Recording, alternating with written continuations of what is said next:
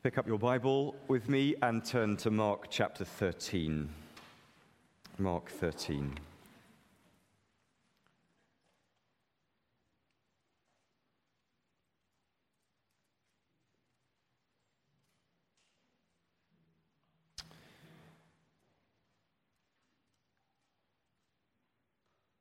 Mark 13, and we're going to read the whole chapter.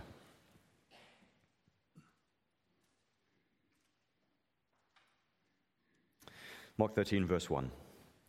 And as Jesus came out of the temple, one of his disciples said to him, Look, teacher, what wonderful stones and what wonderful buildings. And Jesus said to him, Do you see these great buildings? There will not be left here one stone upon another that will not be thrown down. And as he sat on the Mount of Olives opposite the temple, Peter and James and John and Andrew asked him privately, Tell us, when will these things be? And what will be the sign when all these things are about to be accomplished? And Jesus began to say to them, See that no one leads you astray. Many will come in my name, saying, I am he, and they will lead many astray.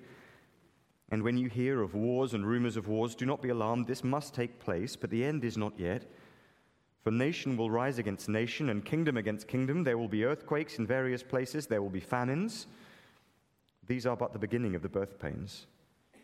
But be on your guard, for they will deliver you over to councils, and you will be beaten in synagogues, and you will stand before governors and kings for my sake to bear witness before them. And the gospel must first be proclaimed to all nations.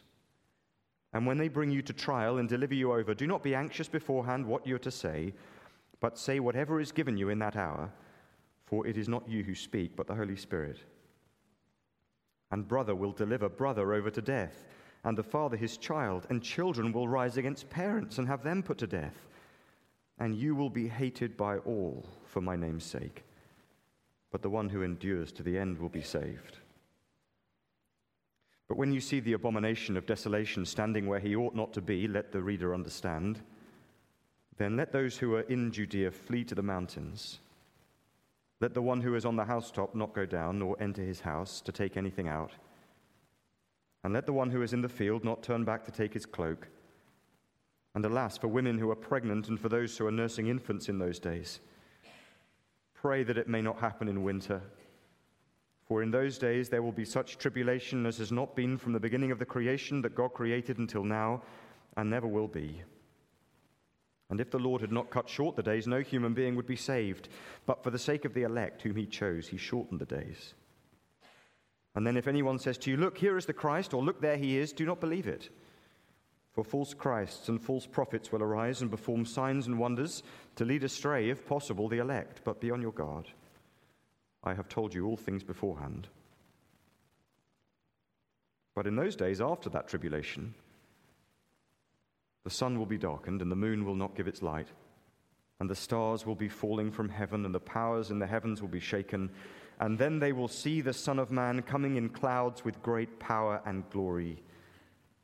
And then he will send out the angels and gather his elect from the four winds, from the ends of the earth to the ends of the heaven. From the fig tree, learn its lesson. As soon as its branch becomes tender and puts out its leaves, you know that summer is near. So also, when you see these things taking place, you know that he is near at the very gates. Truly, I say to you, this generation will not pass away until all these things take place. Heaven and earth will pass away, but my words will not pass away. But concerning that day or that hour, no one knows, not even the angels in heaven, nor the Son, but only the Father. Be on guard. Keep awake, for you do not know when the time will come. It is like a man going on a journey when he leaves home and puts his servants in charge, each with his work, and commands the doorkeeper to stay awake. Therefore, stay awake. For you do not know when the master of the house will come, in the evening, or at midnight, or when the cock crows, or in the morning, lest he come suddenly and find you asleep. And what I say to you, I say to you all stay awake. Let's pray together.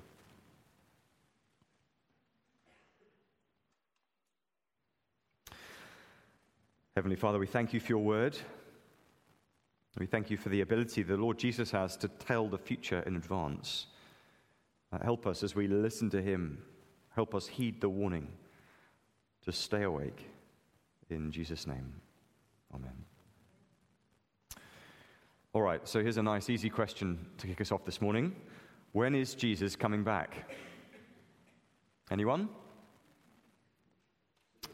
Soon. Good answer. It would be nice to know the date, wouldn't it? We could get our diaries out this morning. We could uh, write it in capital letters. I imagine we'd tear out the rest of the diary. What's the point in all the dates following? Not much use after that. Of course, some people have thought that they know the answer to that question. Um, on one end of that spectrum, every so often, someone, and I'm afraid they're often American, look, I'm sure that's a coincidence, declares that they know for sure the date of Christ's return. It's the something for the something, something, something. And, and we all know how, how it goes. We get to the date, nothing happens, and they look a little bit silly and they, they you know, change the date. There is a softer version of knowing the date. It's the version that um, holds a newspaper or the, uh, a news app or something in one hand, and, and then, say, the book of Revelation in the other hand, and it tries to join the dots. Uh, they might not claim a specific date, but they're confident that either it, it can't possibly be in the immediate future or it almost certainly will be. And they've read the news, they've read the signs, and they just know. Look, we, we know the appeal, don't we, of knowing the date. It's obvious. When something massive is coming, and nothing is as massive for the Christian or for the world as the return of the Lord Jesus. When something massive is coming, we want to be ready. We want to know when it's happening. And usually that does mean knowing the date. I want to know when the flight is, right, so I can pack my bags. I want to know when the surgery is so that I can mentally prepare myself. So we understand it. And there are people who think they know. There are other people who honestly don't really care.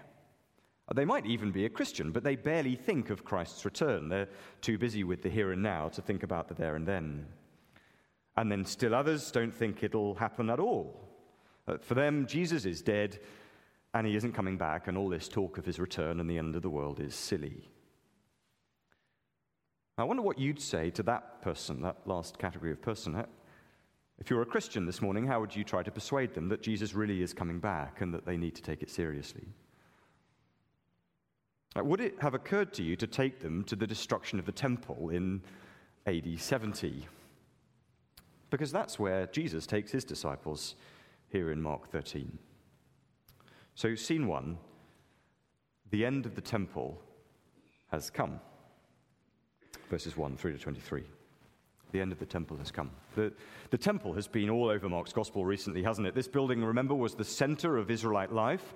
And until now, until the coming of Christ, it's been the focus of God's plan for his people. But as Jesus has entered Jerusalem, it's become clear that the temple and the surrounding system has become uh, unfit for purpose. It wasn't, of course, the fault of the building it was the establishment, the corrupt, hypocritical leadership whose religion had become a cover for greed and corruption. And they were, as uh, Jesus had shown in, back in chapter 11 of Mark, like a fruitless fig tree, uh, good for nothing but the fire. So Jesus' disciples by now know that the temple system wasn't working properly. But even so, his words here in chapter 13 must have come as an almighty shock. Picture the scene with me. Uh, as Jesus walks out through the temple courts, one of his followers points up in wonder at the glory of the temple. Its sheer scale. Uh, history tells us that the stones that made up the temple building were huge. My maths may be wrong, but if I've done the maths right, some were almost 70 foot long and about 9 foot high. These were huge stones. And its stunning beauty, when the midday sun shone on the gold plating on the temple, you needed sunglasses to look at it. And the marble was of such brilliant whiteness that from a distance you could think that you were approaching a snow capped mountain. It was the pride of the people, it was a wonder of the world. And Jesus says, 13 verse 2, it's all coming down. It's all leaves and no fruit. Its end has come. And even Jesus' footsteps make the point. As he leaves the temple here, he heads east across the Kidron Brook to the Mount of Olives. And careful readers of Ezekiel will remember a promise that the glory of the Lord would depart the temple and settle on an eastern mountain. Here is a fulfillment of that promise. The glory of the Lord incarnate is leaving the temple in judgment. And that judgment would be confirmed when the temple is razed to the ground. This was massive news. And the disciples asked the question we would have asked if we were there. Have a look with me at verse 4. A very understandable question. Verse 4 tell us When will these things be? And what will be the sign when all these things are about to be accomplished? And so, from verse 3 through to 23, Jesus describes in some detail the period leading up to and including the fall of Jerusalem and the destruction of the temple in AD 70. It seems that verse 3 to 13 focus on the years leading up to it. The events Jesus mentions there in verse 3 to 13 are recorded in the book of Acts. It'll be a time, he says, of gospel impersonation, verse 6 and verse 22. People will come pretending to be the Messiah. Jesus says, Don't listen to them, it's not me. And gospel proclamation, verse 10. The gospel will spread out all over the world. And as it does, it will be, be met with intense gospel persecution. at religious, verse 9. Uh, his proclaimers will be beaten in synagogues. It'll be political, verse 9. They'll stand trial before governors and kings. It'll be personal, verse 12. Brother will deliver brother over to death. It's a picture here of massive turbulence, and all against the background of wars and earthquakes. But the real trial, says Jesus, will come in verse 14. What follows in those verses is a description of what history has come to, to call the Jewish revolt. So we need to do a little bit of history revision. Uh, in the late 60s AD, Emperor Nero sent a delegate to Judea to collect taxes and to pay for the restoration of Rome after the Great Fire. And unsurprisingly, some Judeans didn't like it, and so they revolted. But revolting against a superpower is a dangerous thing to do, and Rome, under Vespasian and then his son Titus, hit back very hard. And the history books describe in the spring of AD 70 a terrible siege, uh, elite Roman legions walling the people in to stop their escape.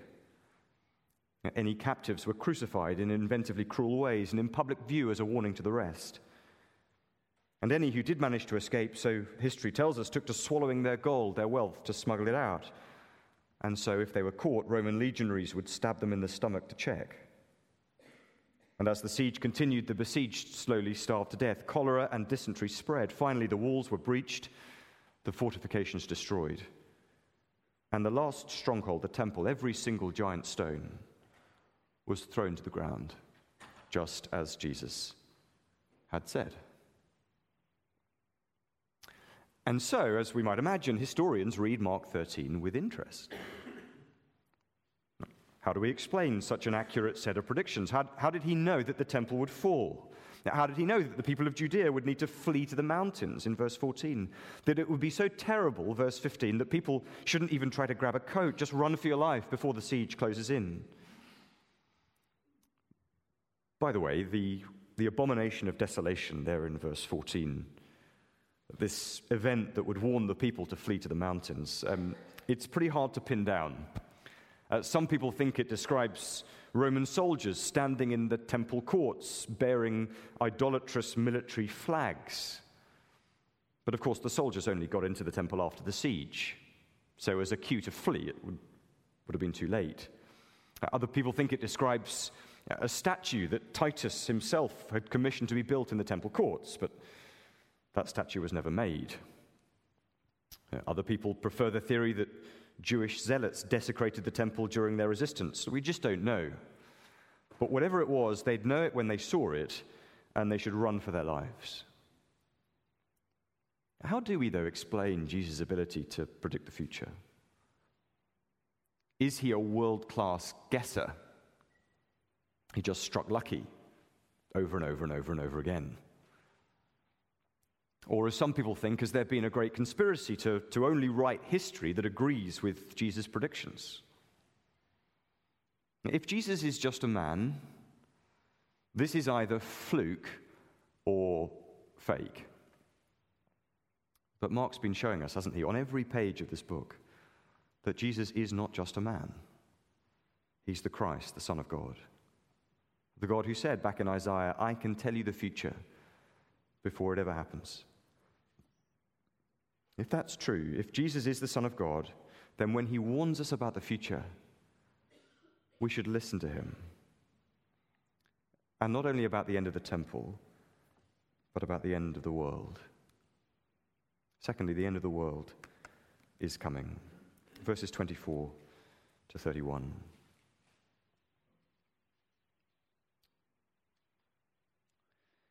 In verse 24, Jesus moves beyond the end of the temple to another event to come, of which the temple's end is both proof and picture. Proof, because if Jesus was right about AD 70, we know he's going to be right about this event as well. And picture, because in the events of the temple's end, we see a glimpse of the end of the world. It will be cosmically turbulent. Look at verse 24 with me. Verse 24.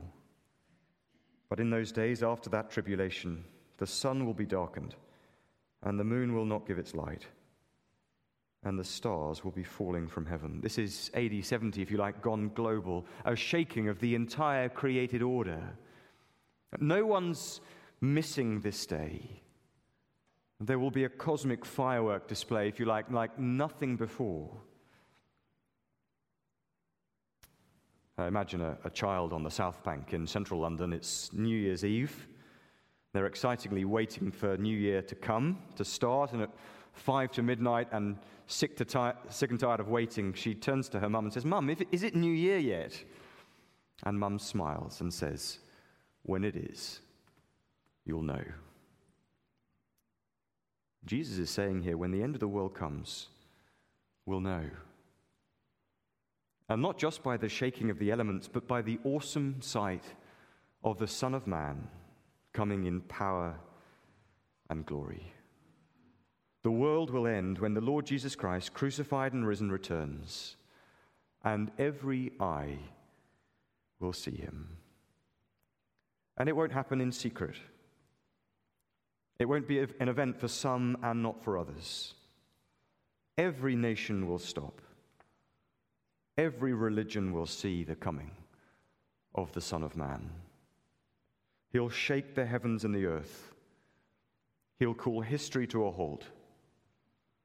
And he'll gather his people to himself. Now, how do we know any of that is going to happen? What's the sign? What's the proof? Well, see in verse 28 to 31 how Jesus makes the connection in, in those verses between the end of the temple and the end of the world. He uses a familiar picture, the fig tree. We've met the fig tree back in chapter 11. Uh, summertime in Jerusalem runs from something like June to September, and in the May June period, fig trees will start to produce first the leaves and then the fruit. And the fig tree blossoming is the sign that summer is coming. And Jesus' point is this the destruction of the temple in AD 70 would be the sign that at some point in the future, the end of the world is coming. When the disciples see these things, that is, the events of AD 70, all these things which would happen in their lifetime, they'd know for certain that the next great event on God's calendar is the end of the world. How do you feel about that? How do you feel about the return of the Son of Man in glory and power? Does it excite you?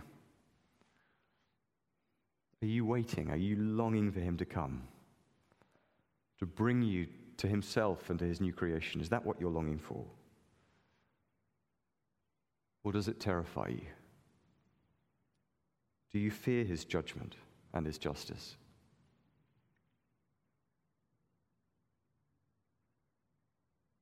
If you haven't bowed to the Lord Jesus as your king, you should be afraid. The Bible gives descriptions of the day of judgment to come, far more terrifying even than AD 70. Revelation chapter 6, verse 16, for example, describes those without Christ calling to the mountains and rocks, Fall on us and hide us from the face of him who is seated on the throne and from the wrath of the Lamb, for the great day of their wrath has come. And who can stand? They won't be fleeing to the mountains, they'll be calling on the mountains to fall on them. Having a mountain crush a person would be better than to fall unforgiven into the hands of justice on the day of justice. The place to flee isn't the mountains, it's Christ. Remember how his ministry began? Repent. Turn around. Repent and believe in the gospel. Turn from sin and run to Christ. This is so urgent. It isn't a game. It isn't a lifestyle choice. This isn't just about finding a community for the rest of our lives. This is about the end of the world. The day of judgment. The return of the Son of Man is coming. The sword of justice will fall on the unforgiven. Repent. Don't go back and grab your coat. Don't wait until you're older. You might not get there. Don't leave it till tomorrow. Flee the coming wrath and repent. Run to Christ. And when a person does that, when they repent and they run to the Lord Jesus, when they trust in his sacrificial death on the cross, his return becomes a wonderful reason to rejoice. It's something to be excited about. Here's how other people have put, put it in something called the Heidelberg Catechism. Don't do many catechisms here, but here's one for you Heidelberg Catechism. Question How does Christ's return to judge the living and the dead comfort you? Comfort you. This is about the Christian's experience. Answer In all distress and persecution, with uplifted head, I confidently await the very judge who has already offered himself to the judgment of God in my place and removed the whole curse from me.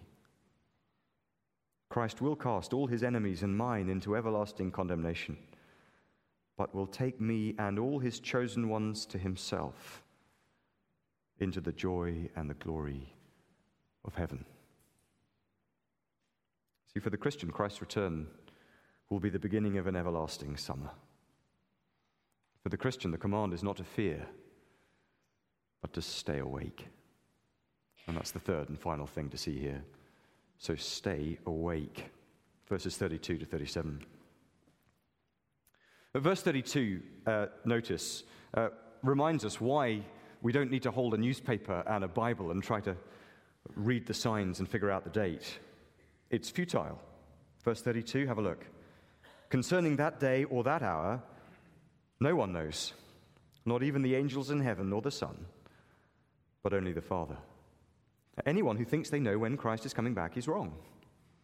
And the sign of his coming in Mark 13 here has already happened by AD 70.